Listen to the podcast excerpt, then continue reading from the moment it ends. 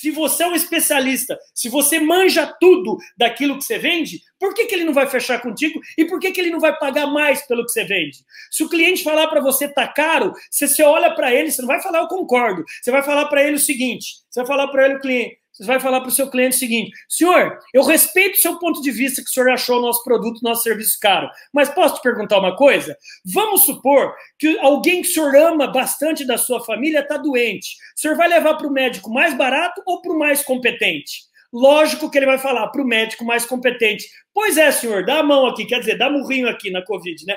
Dá murrinho. Seja bem-vindo ao médico mais competente da minha área. Por isso que eu tenho um valor acima dos concorrentes, porque eu ofereço um serviço maior e melhor do que meus concorrentes.